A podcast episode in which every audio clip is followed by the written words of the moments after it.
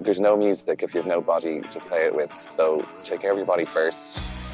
You getting into the gym and you lifting weights and working on muscles is it's physical therapy for the benefit of your playing. The truth is, nothing works like just taking care of the simple stuff diet, exercise, and sleep. Take care of that, and you'll be fine. Join us as two musicians and fitness coaches discuss strength, wellness, and fitness in relation to musicians, artists, and performance.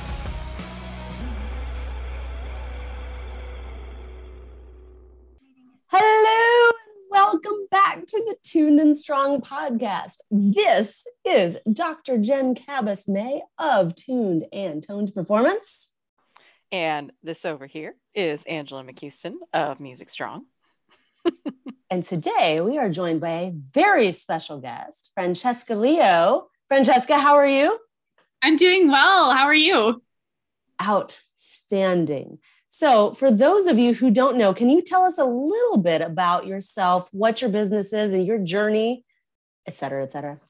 Yeah, absolutely. So I'm primarily a flutist. I've gotten two degrees in music performance. Um, so during my undergraduate degree, I suffered a pretty severe performance-related injury. Um, had was first diagnosed with tendonitis in my forearms, and then it later had spread to my left shoulder, um, which has since turned into tendinosis. Um, so I first experienced pain from playing my flute when I was 16 years old.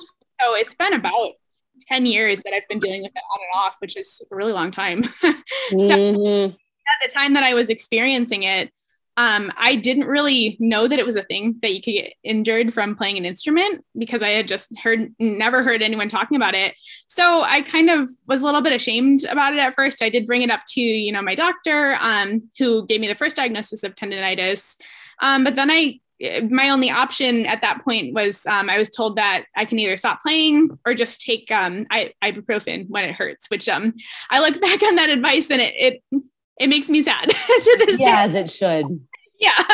So um, I kind of just like kept playing. I really wanted to major in music, so I just kept playing through the pain because I just at that point didn't know any other option, um, and wasn't ready to um, make the changes that I really needed to to um, heal my body because I was worried that it would set me back um, with auditions and things.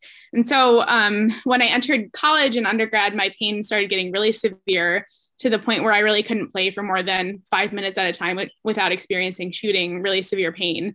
And at that point, I kind of had a wake up call and I was like, I really need to figure out what's going on. Otherwise, you know, this might be a career ending injury. Like I I don't want that to happen. I want to keep playing, and um, it's like concerning the level of pain that I'm having from from playing my instrument. And um, so I that's when I started opening up to people a little bit, um, telling my teacher, really going to see um, a physical therapist, and started Alexander Technique lessons. And at that same time, when I was um, kind of sitting more with my diagnosis, learning more about it, and um, working with physical therapists and other professionals that was the time that I had to choose a topic to um, to research for my honors thesis in undergrad.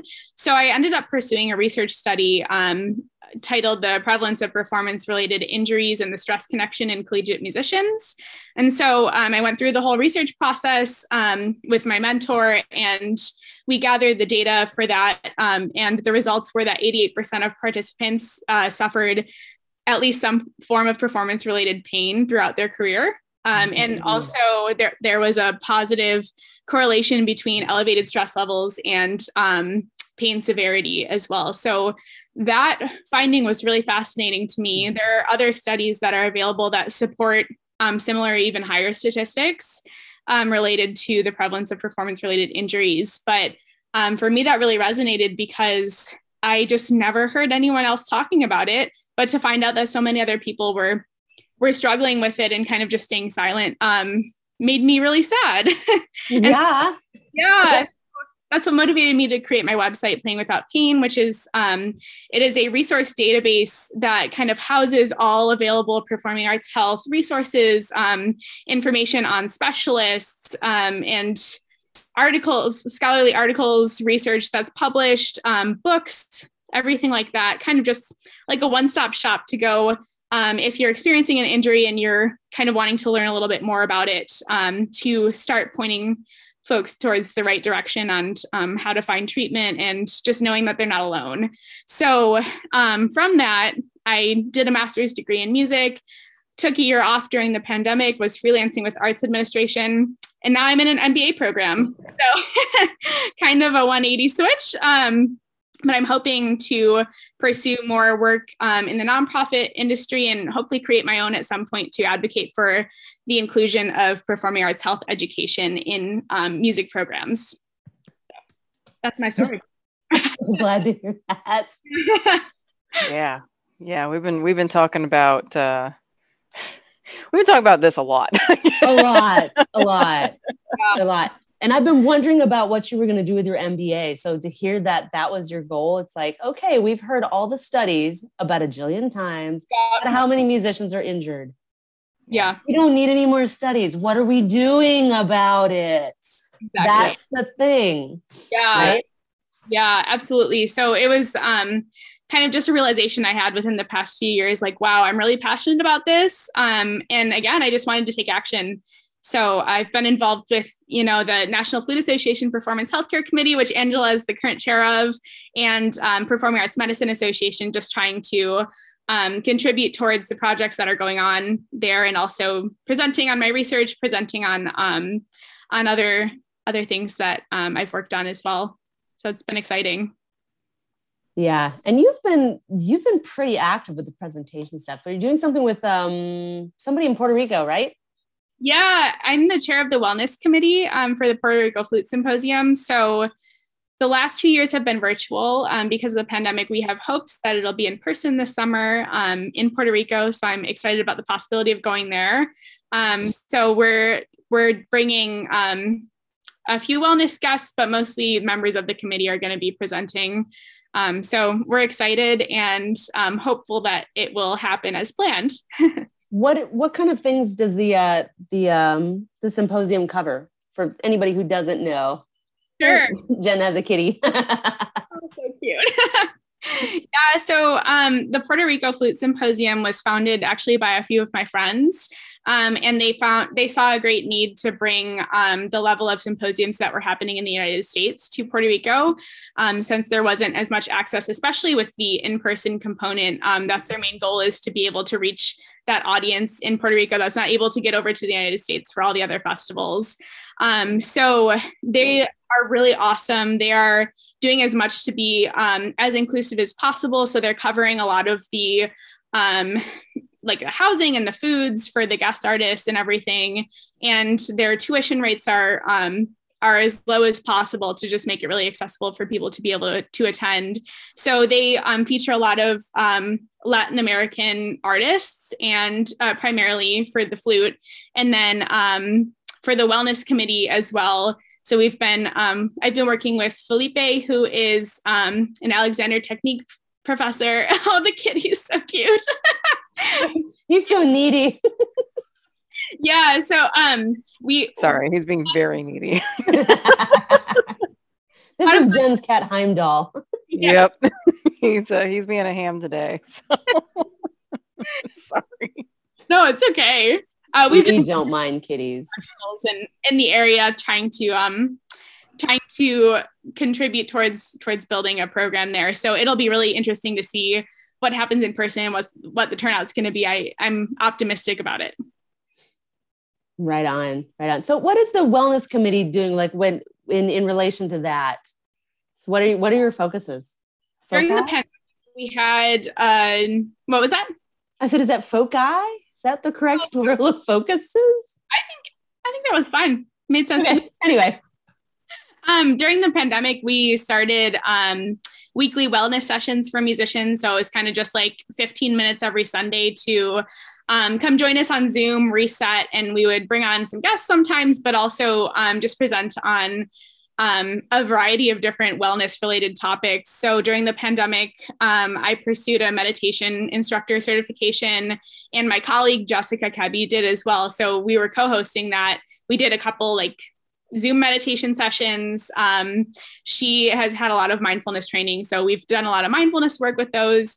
Our intention was for it to kind of just be like a Sunday reset and uh, check in for everyone. So um, we've been taking a break from that for a little bit. We got we got a little busy, you know how that goes. but uh, we're hoping to resume it again during the symposium.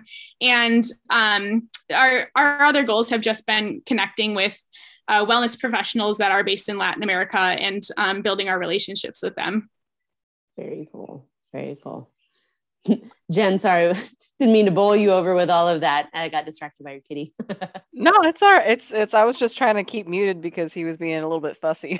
like, let's not ruin the recording. all good. all good. So, um, yeah. So, like, to go from that, I mean, you've had quite the experience, and I, you know, I I think that most of our listeners have had somewhat of a similar experience with having an injury, not understanding that other people have injuries, especially at 16. I know my yeah. first injury was at 16 or 17, and I had no resources. Yeah, I didn't know what to do. Yep. Um, it wasn't talked about, and uh, so I just went to like the bone and joint clinic and asked, and they said, "Oh, you've got tendonitis."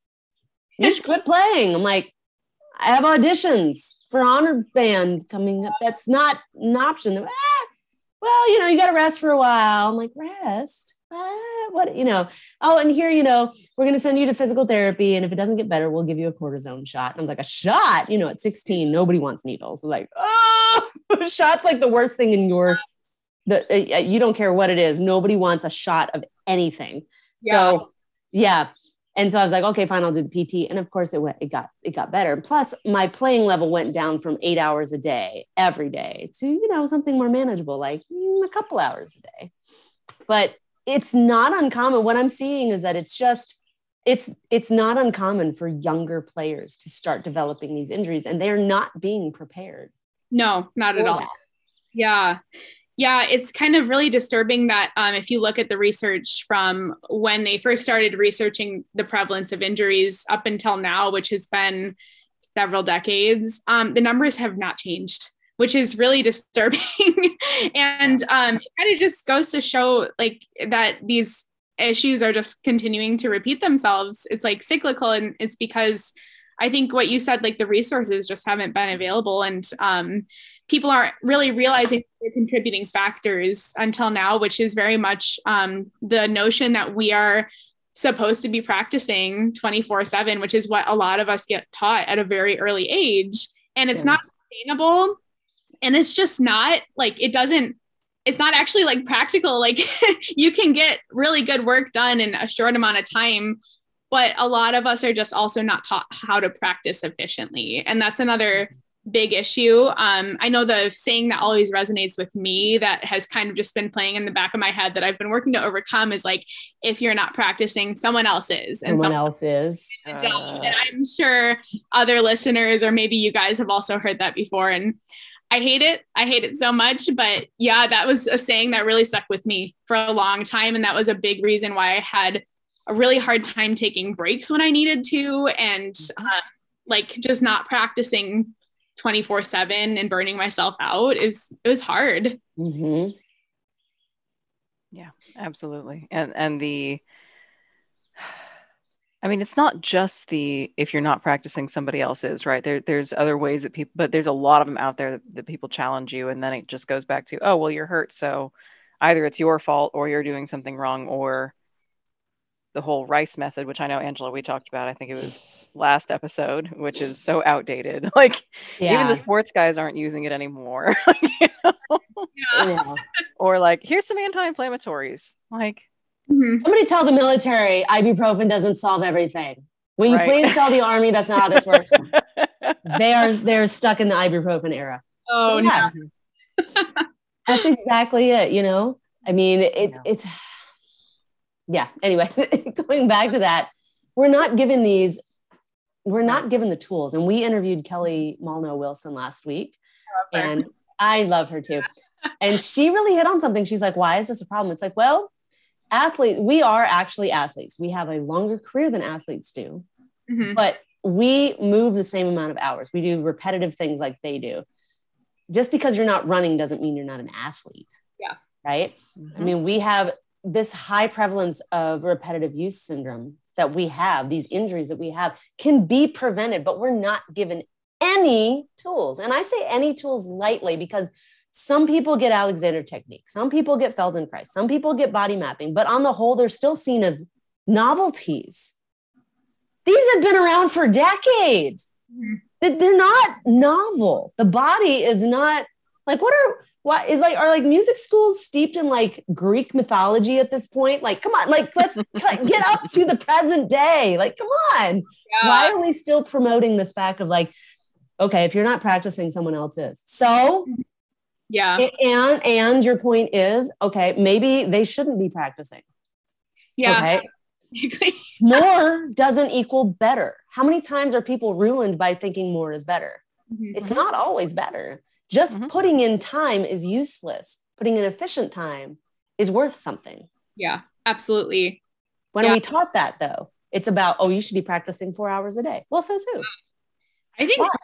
is I've seen I've seen positive trends. Um, you know, just looking at like the kinds of events that are programmed in conferences lately and um like uh, presentations at symposiums and, and things like that and just the conversations people are having i think a lot of people want to like get more involved in wellness work but just really don't know what to do. And a lot of the time people are afraid of messing up their students or saying the wrong thing. So i think a lot of the time like they just don't want to touch it. But like, mm-hmm. like they want to be involved but they also don't want to like say the wrong thing. So i think it's just like it, there just needs to be more availability for like you know training courses for music educators or like just giving them some of the basics or references for their students to and things like that um like PAMA has, I don't know if you've ever taken a PAMA course, but they have like the essentials of performing arts medicine for music educators.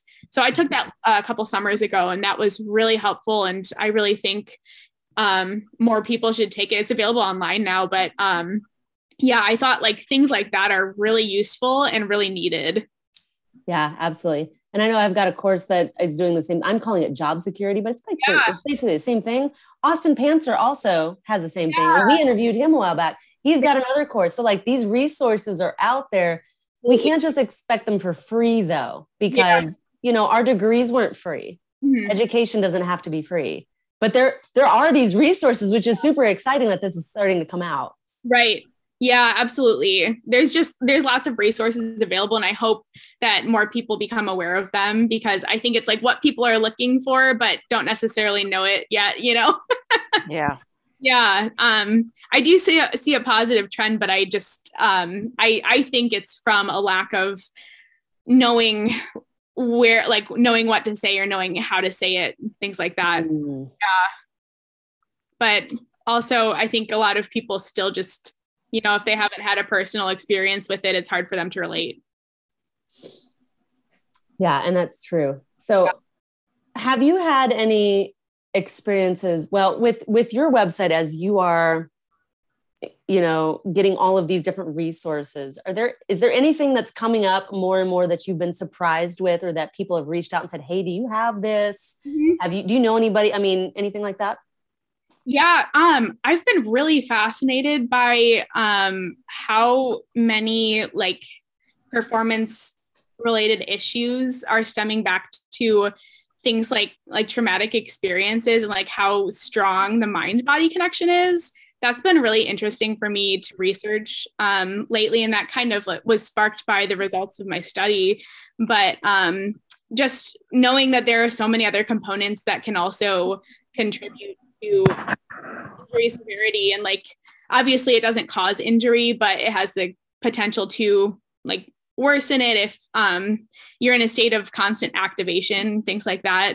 Um, I'm sure that you both can explain that definitely in a more nuanced way than I can. But yeah, um, it's just so interesting how many other components that I didn't think about when I was initially um, working on on my injury can also come into effect. Um, but I'd say that trauma has been a big topic in general lately throughout like a bunch of industries, and and I have been curious to learn more about um, its intersection with music and some, you know, more trauma informed resources and education practices for musicians.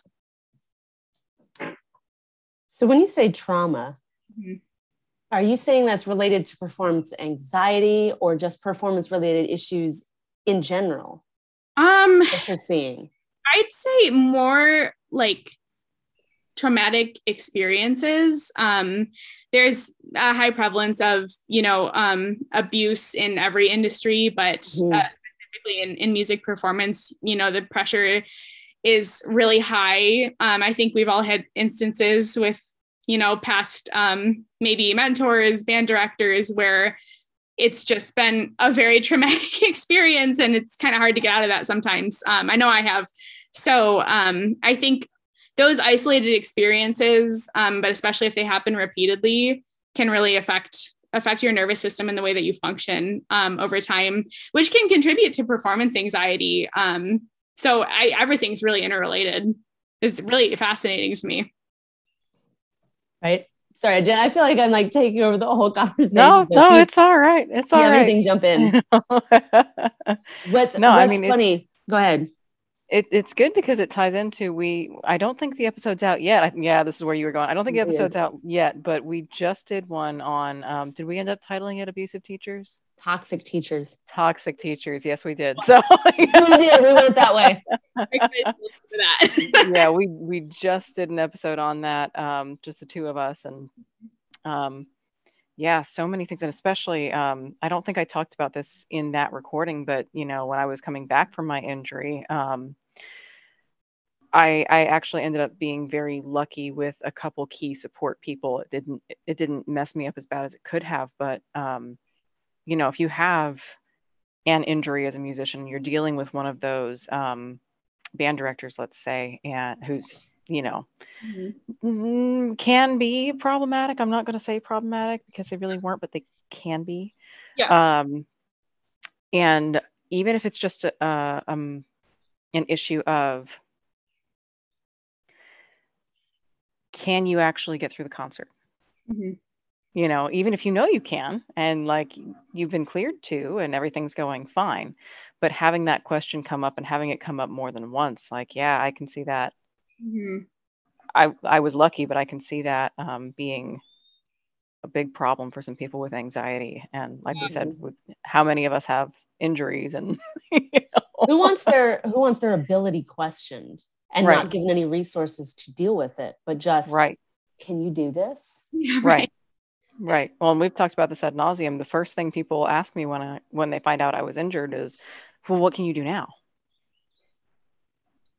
Yeah. All, all the all the things like better than I used to could. Why is this a question? You know, like that's why is this your first question? Not what happened, not not how did you get out of it, but what can you do now? Or are you okay? like, why is- like it's a permanent thing. yeah, yeah. Yeah. So just to kind of expound on that, I'm sorry, I'm a little foggy headed again today. yeah, I totally agree. It's just been really, really fascinating to me. And I've been seeing like a lot more studies, not just in the arts, but in other fields um, coming up about that kind of research. And so I've just been really drawn to it. And that's what I've been interested in learning more about lately. But um, I think a lot of people, based on like some messages I've gotten and things like that, um, have a lot of traumatic experiences within um, the arts and within studying the arts. And it, it just makes me sad. I understand. Um, I think we talked about this a little bit with Lee as well about um, the maybe maybe in an indirect way, but um, actually no, it was with Mark. Um, so we talked with uh, my colleague Mark Wallace, who has focal dystonia of the embouchure, and he can trace it back the beginnings of it to he had a teacher who hyperfixated on his embouchure and how it looked. Forget how he sounded. Well, your embouchure looks weird. It should look like this. Oh no. Basically ruins him, and now he has focal dystonia. Oh, oh my Yeah. god. So, I mean, I was in college with him, and I remember when suddenly Mark couldn't play, and then Mark dropped out, or something like that. I mean, we're like, what? Mark was great. Where did Mark go? You know, what happened? You know, and then our teacher ended up having it, and then he retired. Not, I don't think he wanted to retire, but he had focal dystonia and that we it, it's like a it's like a death sentence is what it's told because we're not given these resources. It's like let's sweep this under the rug. Like let's just pretend you have nerve damage or something. No let's actually focus on these issues mm-hmm. and talk about what they are. And why don't we not just wait until they're a problem? Why don't we just talk about them? Why don't we educate ourselves on these things that like if you hold your instrument in a certain way for hours a day times decades yeah, something is going to happen. I mean, your body's not meant to be in a static position, especially if you play a, a stick of some sort, you know, whether it's a metal flute stick or a, you know, clarinet stick or a trumpet stick. I mean, you know what I'm saying? like we put it simplistically, it kind of makes sense. We're holding ourselves in these positions, right? And we just expect our bodies to be able to do that for hours and hours and hours, like hundreds of thousands of hours. Yeah. But we're not given it. And then we're told we're not very good when we can't do that. You don't tell a running back or a, a quarterback or you know uh, a pitcher that they're not very good if something happens. They're just yeah. like oh no. Okay he's gonna go get taken care of. We hope he gets better soon. It's not like made a big deal out of but the care is there. There's no stigma attached. They get taken care of. They get better and they come back out. Musicians is like oh your career's over. It's no. you like, no, no, this is not how this works. We have so much to learn from sports medicine. And I know that you've already picked up on that and have been incorporating that into your work. But I just think it's so important for others who are interested in like in pursuing this field like there's a lot we can learn like they are so much more progressive more well funded more well researched it's just like there's a lot of crossover that we can mm-hmm. influence from yeah wouldn't it be great to see okay so every sport i know of has some type of athletic trainer or coach or both on staff? Yeah. Wouldn't it be great to see every major orchestra and every recording studio have somebody on call or on staff? For sure. And any different. I think we should. I think you should go for it. Me? There's only one of me. Me i can do one or two or three but that's it. Start with one see what happens you know exactly. That's why I'm, I, I'm, I mean, I don't see any reason why the major orchestras can't have, you know, musician care is a team wellness approach just like athletes have a wellness approach. It's not like you just see the trainer. No, no, no. You probably go see a PT, you see a massage therapist, you see a blah, blah, blah, blah, blah, blah, right? It's a team effort. Yeah. That's what saved me, honestly. It really did. Yeah. Yeah. So what tell tell us a little bit more about your story and how you came out of the injury that you have and like how you've dealt with it. Yeah, so I got it to a manageable point and I say manageable because I mean I'm still working on healing it. It's going to take a very long time as long as I continue playing it. I've made a lot of progress um which is great, but there's still a lot of things that I'm also unlearning like related to actively playing my flute that are injury causing and i'm still figuring that out.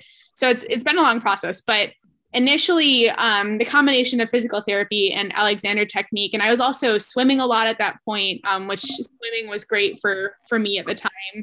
Um, so i was doing a combination of those three things practicing less love the cat appearance again. If you guys are not watching this and you're only listening to this jen has a cat who's like crawling up her body I keep trying to redirect him too. He's just like, Cats do I'm what they so do. Sorry. I'm so sorry. He's so needy today. It's sorry, Francesca. My day. It's okay. Yeah, but the combination of like of those three things at the time was helpful in addition to um starting to reduce my practice time and learning how to practice more efficiently and um, reducing the amount of things that I was trying to do because I was always, and I still catch myself trying to do this. I was always trying to do like a million things at once, do all the competitions, do all the auditions, like learning so much repertoire past what was required of me. Um, so I really had to cut back on that when I was actively in treatment for my injury. Um, so I got it to a manageable, manageable, manageable point by the end of undergrad. Um, when I started grad school, I continued. I found a physical therapist in New York. I actually was working with um, a body tuning therapist. Um, so is Dr. Shmuel Tatz. Um, he worked with musicians in the New York Philharmonic and things like that. Um, so they incorporated physical therapy with um, with Alexander technique and um, kind of more of the somatic practices, and it was really interesting. It helped a lot. Um, it was recommended to me actually by my physical therapist from back home. She found one that worked with musicians. She was like, you should try this. So it was great. Um, I tried, I was recommended chiropractic care. So I did that for a little bit. Um, so I was consistently in treatment while I was in grad school, but the expectations got a lot higher. The pressure got a lot more intense. Mm. And so I noticed I was getting some flare ups even with the, the treatment that I was actively receiving. Um, so that was kind of scary. Um, and every time a flare up happened, I would always just go back to that mindset like, oh my gosh, what if this is the time that like my career is going to end? Like, like how much more can I take before I like actually have to consider like not pursuing performance, which is such a hard thing to grapple with.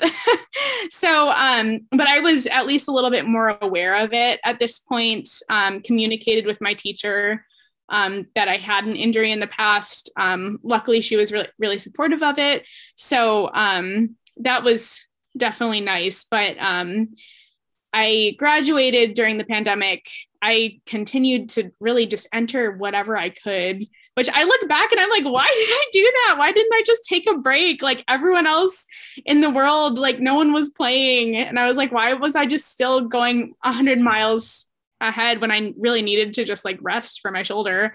So I I was still um and then my flare up got like really bad after that and I think it was also because of you know I was practicing a lot more wasn't in classes really because everything was canceled or on Zoom and um so at that point I was really just like I need to figure this out like I can't keep pushing my body through this pain so I took I went to um a, another doctor and got an MRI. Um, they said it was um, tendinosis of the left supraspinatus muscle. So um, I started, yeah, I body mapping training during that time too. So um, I was working with a couple teachers um, as an affiliate, and now I'm a trainee with them. So that um, studying that was really helpful at the time took several months off um, was working actively with a physical therapist again and also switched flutes that was huge um, my angela and i had done a study on this like just kind of looking at the differences of, of weights of flutes and how that might impact um, impact playing and playing related injuries for me it was a huge issue my flute was really heavy um, so mm. i also switched to a much lighter flute now um, and i did weigh the difference it was like almost a 12 ounce difference. so it was significant.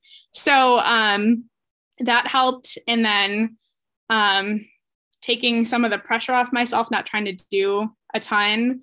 Um, and yeah, I've, I've been feeling really good. I've been playing a decent amount lately. Um, I've been doing, you know, keeping up with my strength training, doing spin classes, which I love. and right. yeah, staying active and um, my shoulder's been feeling a lot better. So it's it's still not totally healed. Um, I don't honestly know if it will ever be totally healed as long as I'm still playing, but it's definitely it's so much better than it used to be. Yeah. So, so you mentioned ten uh tendinosis. Right, tendinosis. That can definitely heal. Any kind of soft tissue injury can heal. That's why we okay. call it soft. All right. Yeah. some hope there. Thank but you. um yeah, there were a couple things that you mentioned that I just I want to go back to in the last one. I just it just I yep. just lost it. Um, but you mentioned pushing through, you know, when the pandemic started, and you had oh I know what it was. Mm-hmm. Okay, so when you you said you cut back on your playing time, and after you had just said, you know, you felt like if no one's practicing, if you're not practicing, someone else's. Did that did that affect you you know, a little bit as in like, do you feel like, okay, so you cut back on your practice time. Does that make you feel of le- like less of a musician? Because I know that's what other people are thinking like, oh, if, if I'm not practicing, someone else is, and I must not be very good. And there are so many other ways to practice. And I mean, has your musicianship like drastically decreased or anything? It's funny. Um, I've definitely grappled with a lot of those feelings, like within the past year, especially. Um, I definitely have days where I feel very anxious that I'm not practicing. Um, so sometimes if it gets really bad, I, I'll just pick up my flute for five minutes, play something that I like playing, and then put it away. And like sometimes that helps a little bit. But yeah. Yeah, definitely experienced that feeling of like, oh my gosh, like I always need to be practicing. So like some days it's worse than others.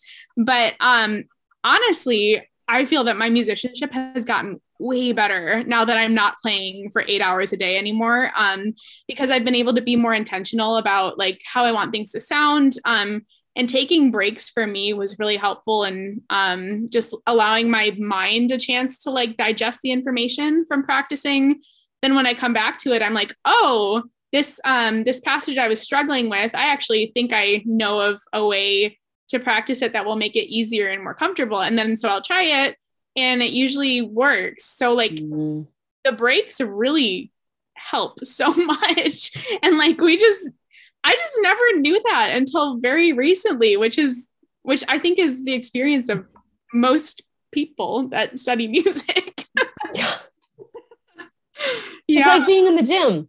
You can't do bicep curls every day and expect your biceps to grow. Yeah. They they you're you when you when you tear your muscles down, you create these microscopic tears right in the muscles. They mm-hmm. have to repair when you rest. They don't grow in the gym, they grow when you're out. So it's the same with your musicianship. Your brain has to have that time to assimilate everything like imagine if you didn't sleep how recovered would you be yeah exactly like yeah it's just like taking the time like you need sleep you need rest like yeah it's it's really mind blowing but also a very good realization to have and then with the free time that i've freed up i'm not practicing eight hours a day um i've been able to like actually have hobbies like like it should be normal, but it was very normal for a long time. yeah. What are, you, what are your hobbies? Um, I love doing crossword puzzles. I like really do. Which is super nerdy, but it's okay. Um, I love going on like walks, um, which is like, you know, again, sounds normal, but like something that I just never carved out the time to do. Yeah like I I love exercising and um a lot like I used to kind of just do it because I felt like I needed to, but now I'm like, oh, it, it makes me feel really good. It gives myself a mental break too. It relieves some stress, some anxiety. So it's like, yeah, I'd say like like taking long walks, like going to, you know, a spin class, like stuff like that. It's just like stuff that I never thought I could do because I didn't have time. But now I do, and it's great. yeah. yeah. That's yeah, so funny how that happens. I'm a musician. What are your hobbies? Playing, oh my gosh. Playing Seriously? music. Like, like whenever listening to music. Practice. listening to music. Practicing. Um watching Netflix. like right. Going to the music library right. count. right. You know. Yeah. It's true. Um, so, because I know what time it is, I'm going to suggest we take a quick break. And uh, when we come back, I actually have a question for you. So, this will be fun. be right back after this. Hey, musicians, did you know that up to 90% of musicians will experience playing related pain or injury over the course of their career? How many hushed conversations have you heard about a lingering, quote, shoulder pain or a weird tingling in your fingers? or maybe low back pain or a crampy weakness, or maybe you or your colleague just says, I just have to get through the gig. And you watch them pop Advil like candy, maybe flush it down with whiskey. How many times have we seen something like this? So many, right? Well, it's time we start talking about our struggles, our pain, our frustrations in a private space where we don't just complain and mobilize and blindly stretch, but we learn how to strengthen our muscles, our career successes, and build each other up. I've got a brand new program that combines all of these things, and I want you to be a part of it. It's a community, not a workout. It's a community with group coaching and great content that in 12 weeks will have you understanding more about your body, what you need, and how you work so you can avoid that career threatening injury.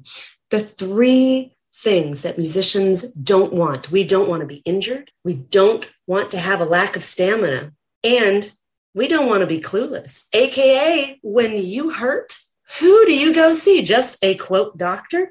Well, this program addresses all of those things. You're going to walk away with an immense knowledge of who to see. You're going to be empowered because you're going to know what to do should you ever get injured or should you have a colleague that gets injured. You will be able to actually offer appropriate advice. You're also going to learn about the body and the anatomy as it relates to playing your instrument and your own anatomy.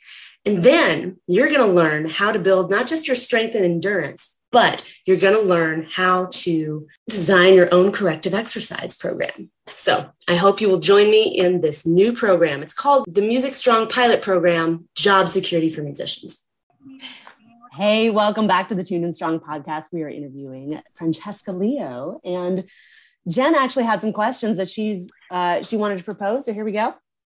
I did, um, and and this one is actually based on um, you know dealing with with my students or students who approach me or just people in the community who approach me who are going through an injury. Um, you know they like talking to me and it's because i openly discuss this sort of thing and i've been through it before but it seems like there there can be a barrier because i'm so far on the other side of the injury. It's not fresh for me anymore um, and i'm pretty confident with my current routine.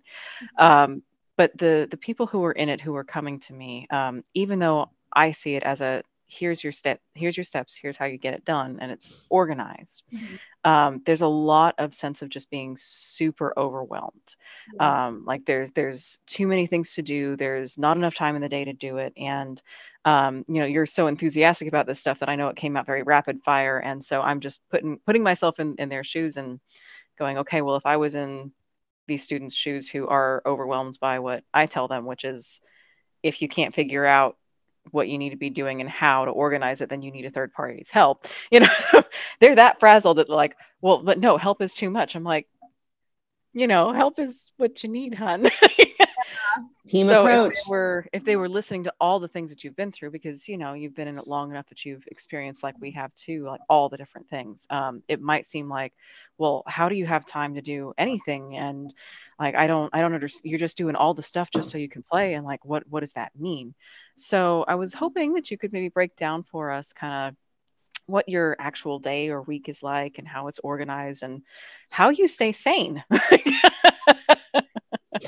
No, that's a great point, and I'm so glad that you brought that up. I first of all want to say um, how lucky your students are to have someone like you. Oh my gosh, if there was someone to talk to that outlined an organized plan of like what I could do to like help feel help myself feel better at that time oh my gosh that would have been a life changer. So you are just such i just know that you are such a great presence in their lives and i wish i had someone like so yeah i just wanted to say that first.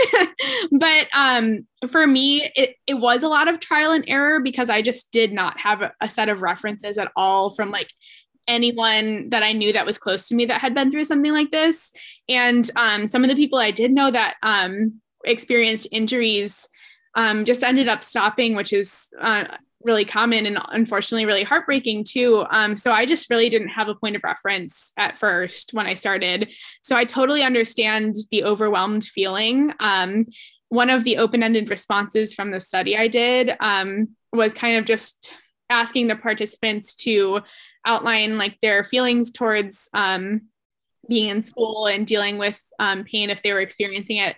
One of them was just uh, exactly what you said, feeling so overwhelmed to do so much work to take care of yourself just to be able to keep playing. And also juggling homework assignments and like probably part time jobs and stuff like that. It's like a lot. And take like injury treatment can sometimes feel like it it's a full time job sometimes. So it's mm-hmm. like a lot to juggle all at once. Um, I when I was first um, kind of going through the treatment process, I was going to physical therapy twice a week at first, which later was um, reduced to once a week once I started making some progress. Um, only went to Alexander technique lessons once a week, once every two weeks. Um, so it really wasn't like a bunch of things every single week. Um, when I was in grad school, like I would go to body tuning appointments once or twice a week um, which took some travel time. So that was a bit hard to fit into my schedule. Um, but that was really it. And then just maintaining a consistent exercise routine that worked for me. Um, when I was actively in treatment this past year, I was um, able to stop playing for a couple months. I know that some people are in this situation where their income depends on it. So it's really depending on like what the situation you're in. I, I was able to take time off. I was going to physical therapy only twice a week again. So I've never really gone more than more than that. And when I started body mapping lessons, it was once a week, once every two weeks. Um, so it wasn't as much all at once as I kind of initially made it seem. So I'm glad that you brought that up because it definitely probably sounded like it.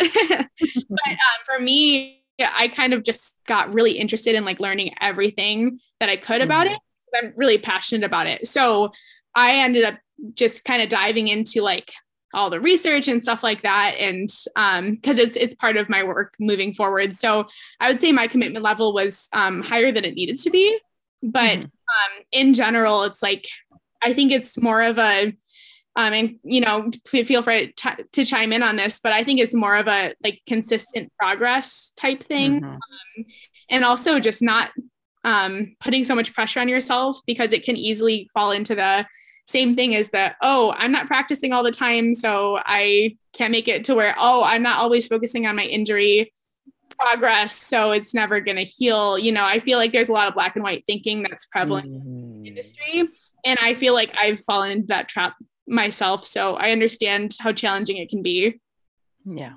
Yeah so it it it sounds to me like and i'm i'm extrapolating here it sounds to me like maybe you're putting in currently about four hours into like maintenance? yeah, for me, maintenance um, looks like. Well, I say maintenance, I mean improve, like yeah. maintenance towards improvement. Like to be clear. I think that's a great term for where I'm at right now. Um, yeah, it's really just kind of like doing my strength training exercises like um, two or three times a week for me. Now it's going to be different for everybody. Um, mm-hmm. and, and, also just doing my um, cardio two, three times a week and I really never do more than 45 minutes, um, just with what what else I have going on right now. Um, so yeah, but it looks different for everyone, and I think you just have to find what works best for you and fits into your schedule and doesn't add yeah. stress because that's not yeah. going to your injury at all. Yeah. Yeah, mm-hmm. yeah so Finding- it's, it's really not an overwhelming amount of time, which I know Angela and I have said before. Yeah. yeah and finding what works for you. And we we talked about this in the healthy habits series about, you know, like finding mm-hmm. your your we we talked about uh, basically your workout motivation. We were talking about this book, the the no sweat book, which is so so key to finding like what works for you when you're looking for an exercise routine that you don't have to do something just because somebody said you should do it. I mean, if you love right. spin class, my gosh, go to spin class. right. I love riding bikes. I hate spin class put me out on the road for six hours. I am delighted. Put yeah. me in a room with sweaty people, and I am like, oh, I hate this. You know, you know? they're not the same. They it's, it's not. Sure, they're not. Like, they're not. not the same, and that's fine. but there's also something to think about um, when you're going through treatment. And just to speak from a, a surgery standpoint and a broken bone standpoint, yeah. You know, um, these are not plane related injuries. I know when we were talking about when you mentioned the the flute weight article that we did, and that's coming out in the Flutist Quarterly issue, like one of our upcoming issues. So if you are part of the NFA, you're going to see that, and you can actually reference it on both of our websites. And you actually have the database on your website as well. So we'll put that in the show notes. But something that um, thinking about all of that. Sorry, I I went in too many directions at once, but the, the thinking of oh i know what it was. You mentioned you were going through an injury when we did that.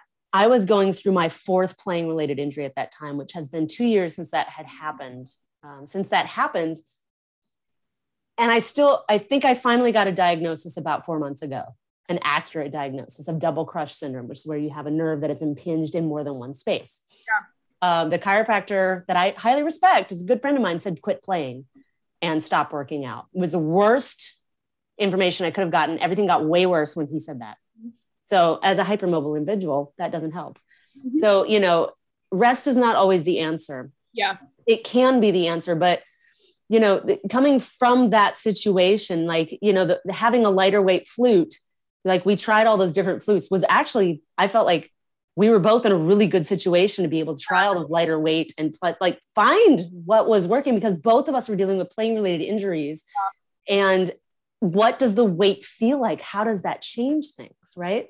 Right. But then transitioning into um, and boy has that blown up since we posted that. People are constantly i don't know if they're sending it to you but they're sending it to me like hey what's a good lighter weight? I'm going to have to quote downgrade my flute because it's no no from honey. heavy to light. I went from silver and it was lighter.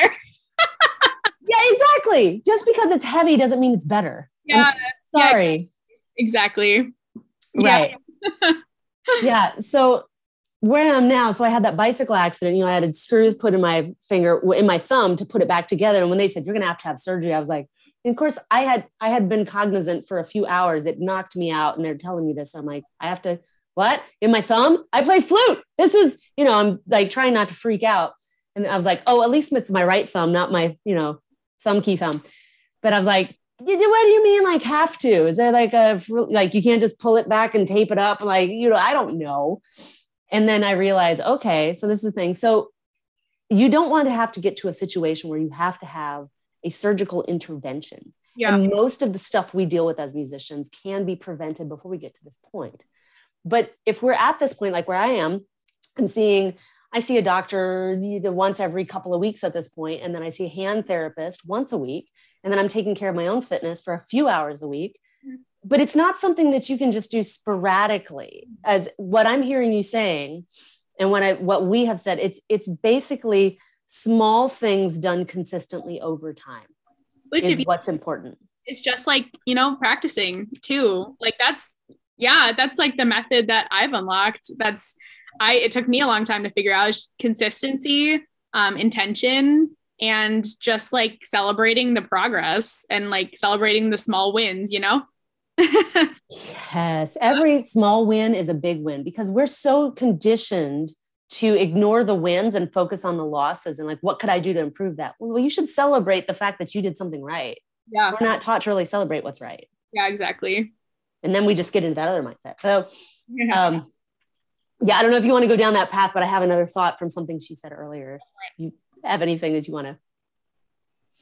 So there was something you said a little bit ago when the pandemic started two years ago this month, uh, this week, I think, ish. Um, everything shut down, and we all kind of went, you know, everything shut down. We all stayed at home. We didn't know what was going on. You are not the first musician I have heard that said, "This is my time. I don't know what else to do. I don't have anything else to do." I you did you said you pushed through. You didn't have a break. Mm-hmm. You just sat at home and practice. And I can't tell you how many musicians have said, I don't, it's like they don't have any hobbies. I don't know what else to do. So I have all this time. So I am practicing six to eight hours a day mm-hmm. every day. Yeah. So can you talk a little bit more about that mindset that kind of went into that period of time? Because I know we, we talked about it in earlier episodes, but like being removed from it now, it's kind of nice to go back and, you know, people are still dealing with this and reflect on it for sure. Yeah. Mm-hmm.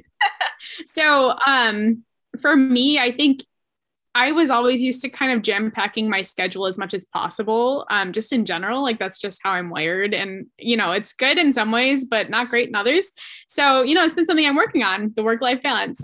um, but um, yeah, so a lot of people have the same experience. So um, I think for me, it was um, kind of more of like, oh, I have extra time now.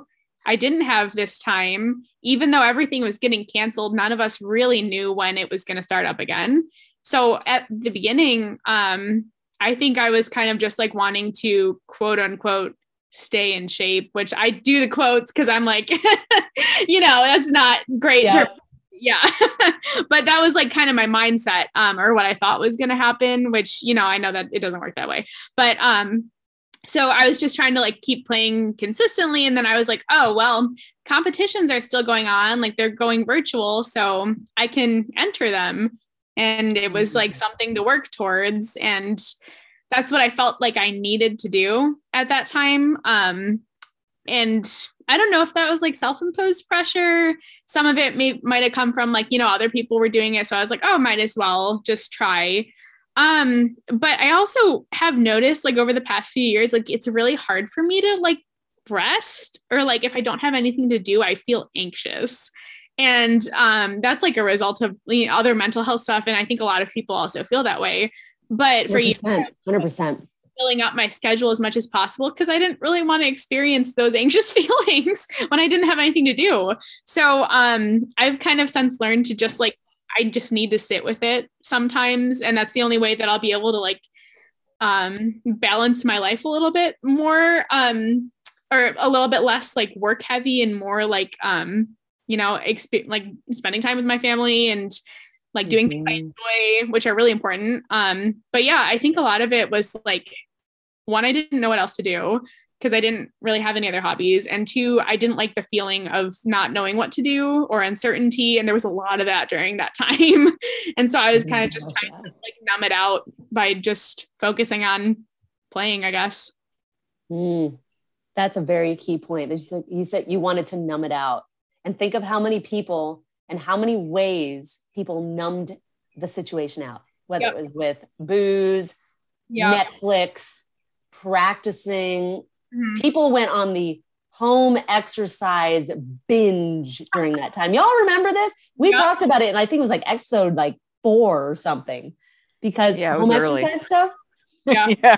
Because you couldn't stop hearing like the push-up challenge or the squat challenge. Like, I don't the pressure. I know. Right? The pressure of society and not just not just music society, but it but society in general to always i think this is a this is an american thing more than it's like an italian thing or a european thing or a french thing right it's to always be doing being yeah. productive and we see rest as unproductive mm-hmm. but yeah. rest is where where you regroup where you regain your energy where you you know if you're if you're breaking down your muscles in the gym like we said this is where they grow yeah if you're practicing this is where that your brain has to have time to assimilate when we rest we dream. That's where our brain sorts our thoughts into stuff. We have to have that time and yet we feel guilty for it. Yeah for sure. I feel you. I'm I'm in the same spot. Like yeah I, you, we're not alone here. I mean as musicians i think we're kind of wired that yeah. way to be productive and maximize every every second. And we see hobbies as like a luxury instead of a necessity. Yeah absolutely. Yeah. So we could go down the rabbit hole with that, but I don't want to go on a negative tangent there. So, you know, I'm I'm really glad you brought that to the forefront though, because like I said, I've heard so many musicians say, I just didn't know what else to do. Yeah. Mm-hmm. And so I've just been practicing. And they're two years later, they're still like, I've just been sitting in my apartment practicing. oh my gosh.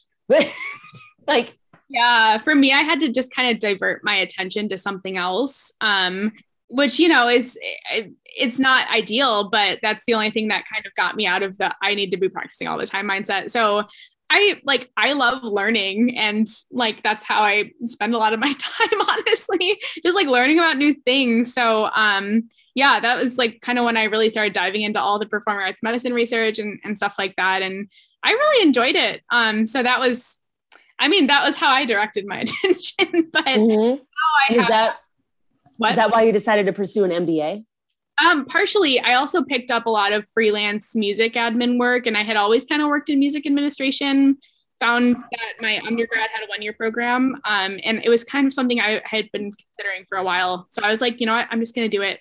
I'm just going to do it, and I don't regret it. It's it's been great. It's been intense, but it's been great. So yeah.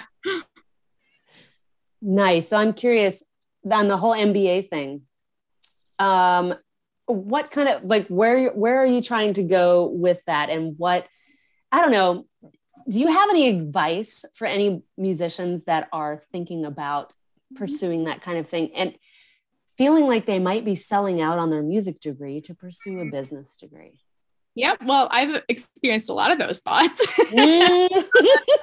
ultimately it comes down to just having a sense of confidence that like no matter what you do no one can take away um, your musicianship and your you being an artist um, and like your you know your background how many years you've put into practicing no one can take that away from you and it can feel like that sometimes um, but also just to know that there are so many people right now that are facing this dilemma um, of really like you know being trained to either perform in an orchestra or teach full time. And there's just like the jobs are so limited, um, especially now when things are still a little bit more uncertain. They're opening up again for sure, but um, there aren't as many. And um, they're kind of unpredictable as well. In the traditional sense, for sure. In the pr- traditional sense, exactly. So I think a lot of people are having to kind of pivot and go in different directions. And um, so just knowing that you're not alone in doing that and knowing that like most of us are feeling the same emotions even um, friends that i've talked to that are still full-time pursuing orchestral careers have been questioning it. Um, and i've talked with them about it and they were like yeah i just really like i don't know. I feel like i need to like I, or i want to do something different. So everyone's kind of going through the same thing. I think it's important to know that. Um, but for me um, the the MBA was appealing because I did a minor in entrepreneurship. Um, plus the work that I was kind of picking up, I was really enjoying. So I just wanted to um, enter that program to refine my skill set. And there's many other business programs you can do. There's like online courses you can take too. You don't have to do a full program um, if if that's not something you're able to do. Um, there's lots of great online courses for just like generating business skills, things like that. Um, so for me, I wanted to learn more about um, honestly like money and like finance because I just didn't know anything. And um, also, there were a couple of research courses and statistics courses. So I, that was really appealing to me in the program because um, I'm thinking I might want to go down more towards the research route in the future and refining those skills um, has been helpful. So I'm a research assistant with the Center for Arts and Medicine right now at the University of Florida. I'm just doing like a one semester like assistant position. It's remote. Um, obviously, I haven't been flying to Florida every week. That'd be a little intense. in Ohio. So yeah. but yeah, but that's been like really great. And I've been able to use the skills that I learned in my statistics class to apply to that. So for me, it was a good fit. Um, but I think just finding your niche was something that took me a while um, and everyone has a different interest and there's obviously no shame if if you still want to pursue an orchestral job or a, or a teaching job full time and just know that like there are still opportunities to do that but also knowing that there's also no shame in in the meantime um, working in a in a different field um, even working a non-music job. You know i'm applying to several jobs right now.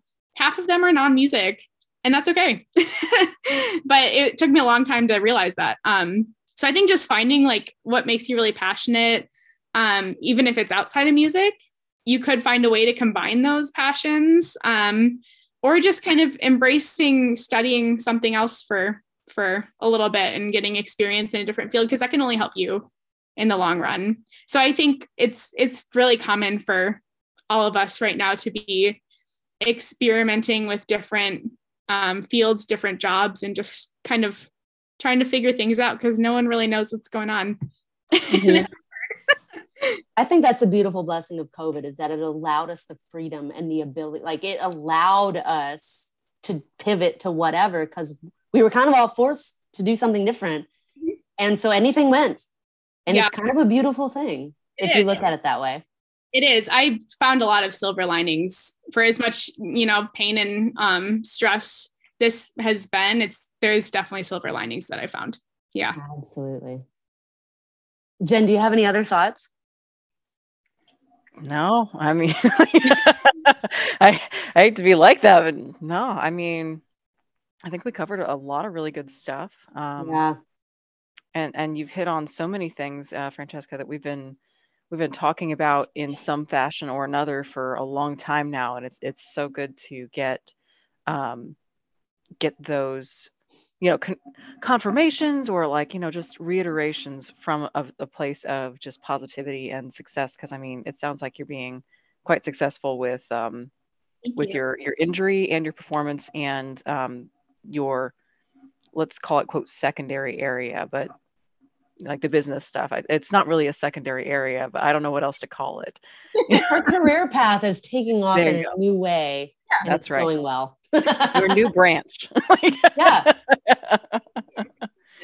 you. It's, it's refreshing to hear that. And like she said, I mean, there's so many things you hit on. Like you just said thing after thing after. I'm like, oh my gosh, I'm so glad we're hearing this over and over. And you just hear this theme throughout our podcast. Yeah. And we're not bringing it up. It's other people are bringing it up. It's like, you know, like hearing that people are afraid that their injury is going to make them have to quit and they're in graduate school. Oh my gosh, like this should not Right. be a thing Yeah. you know and so it just just these things so um is there anything that you want to talk about that that um that that you're doing that you want to push out like if anybody wants to contact you and and get more in touch with you or any offerings that you have or anything Sure. Um, so on my Instagram at Playing Without Pain, um, I've been offering worry group meetings where we kind of just all um, gather over Zoom and talk about things that have been stressing us out or making us anxious. Um, so I was running those monthly, but we've dropped down to kind of like every other month. Um, so I post about upcoming meetings. Those are always free to join. We usually like if anyone wants to donate, we usually pick a different charity every week. Um, meet for like an hour and a half. So that's something that I offer um, through my Instagram that you can sign up, um, also through my Facebook page. Um, I'm presenting at the MTNA conference coming up and on March 28th um, with my colleague Laura Amoriello. She teaches piano at Ithaca right now, and we're talking about um, navigating difficult emotions in the music studio. So um, ways to um, handle when a student comes into a lesson and is very highly activated, um, very distressed, um, things like that, that I've definitely experienced, um, not only as a student, but from a teacher standpoint. I think it can kind of take us teachers by shock sometimes. So we're doing a presentation on um, some techniques that and tools that you can have in your toolkit to equip you to handle those situations um, and resources as well. So that's at the MTNA conference um, coming up. But other than that, uh, just looking forward to graduating in August. yeah when do you graduate August, yeah. I around nfa Yeah, I w- I'll be an NFA. Yep. So I'll see you we there. can celebrate Yes. finally in person again it's funny so i started as chair in orlando four years ago and you haven't And- been. and I haven't no. So we did Salt Lake City the next year. It was like that's when I that's when I was officially whatever. My first was at Salt Lake the next year, and then COVID has taken the last two years, which we haven't done. j- I said we didn't Jack. We were supposed to go to Dallas, and like it, everything just got kind of this big mishmash of weirdness. And I like okay, now we're back to normal. This is my last year. I know. I'm kind of Peeved. I would be too. Yeah. I asked for another year, and I never heard a response. So that's my answer, I guess. Whatever. it's okay. I can use a break. It's fine. But so where can um where can people find you if they want to know more about Francesca Leo and playing without pain? Yeah. So you can visit my website, um, playingwithoutpain.com, that ha- houses all of my um, research findings, um, my presentation recordings, other people's presentation recordings. Um, Angela's stuff is on there. Um, Jen would love to put your stuff on there, so I'll connect with you on that. But yeah, it's um, just kind of a resource database where you can find a bunch of things of professionals in the field. Um, my website, Francesca Leo Flute, says a little bit more about me, francescaleoflute.com. Um, and then you can follow my Instagram, Playing Without Pain, friend me on Facebook, um, like my Facebook page. yeah, that's about it. Beautiful. Francesca, thank you so much for joining us. This has been a wonderful conversation. It's been a lot of Yeah. fun. Absolutely. Thank you for your time. Yeah.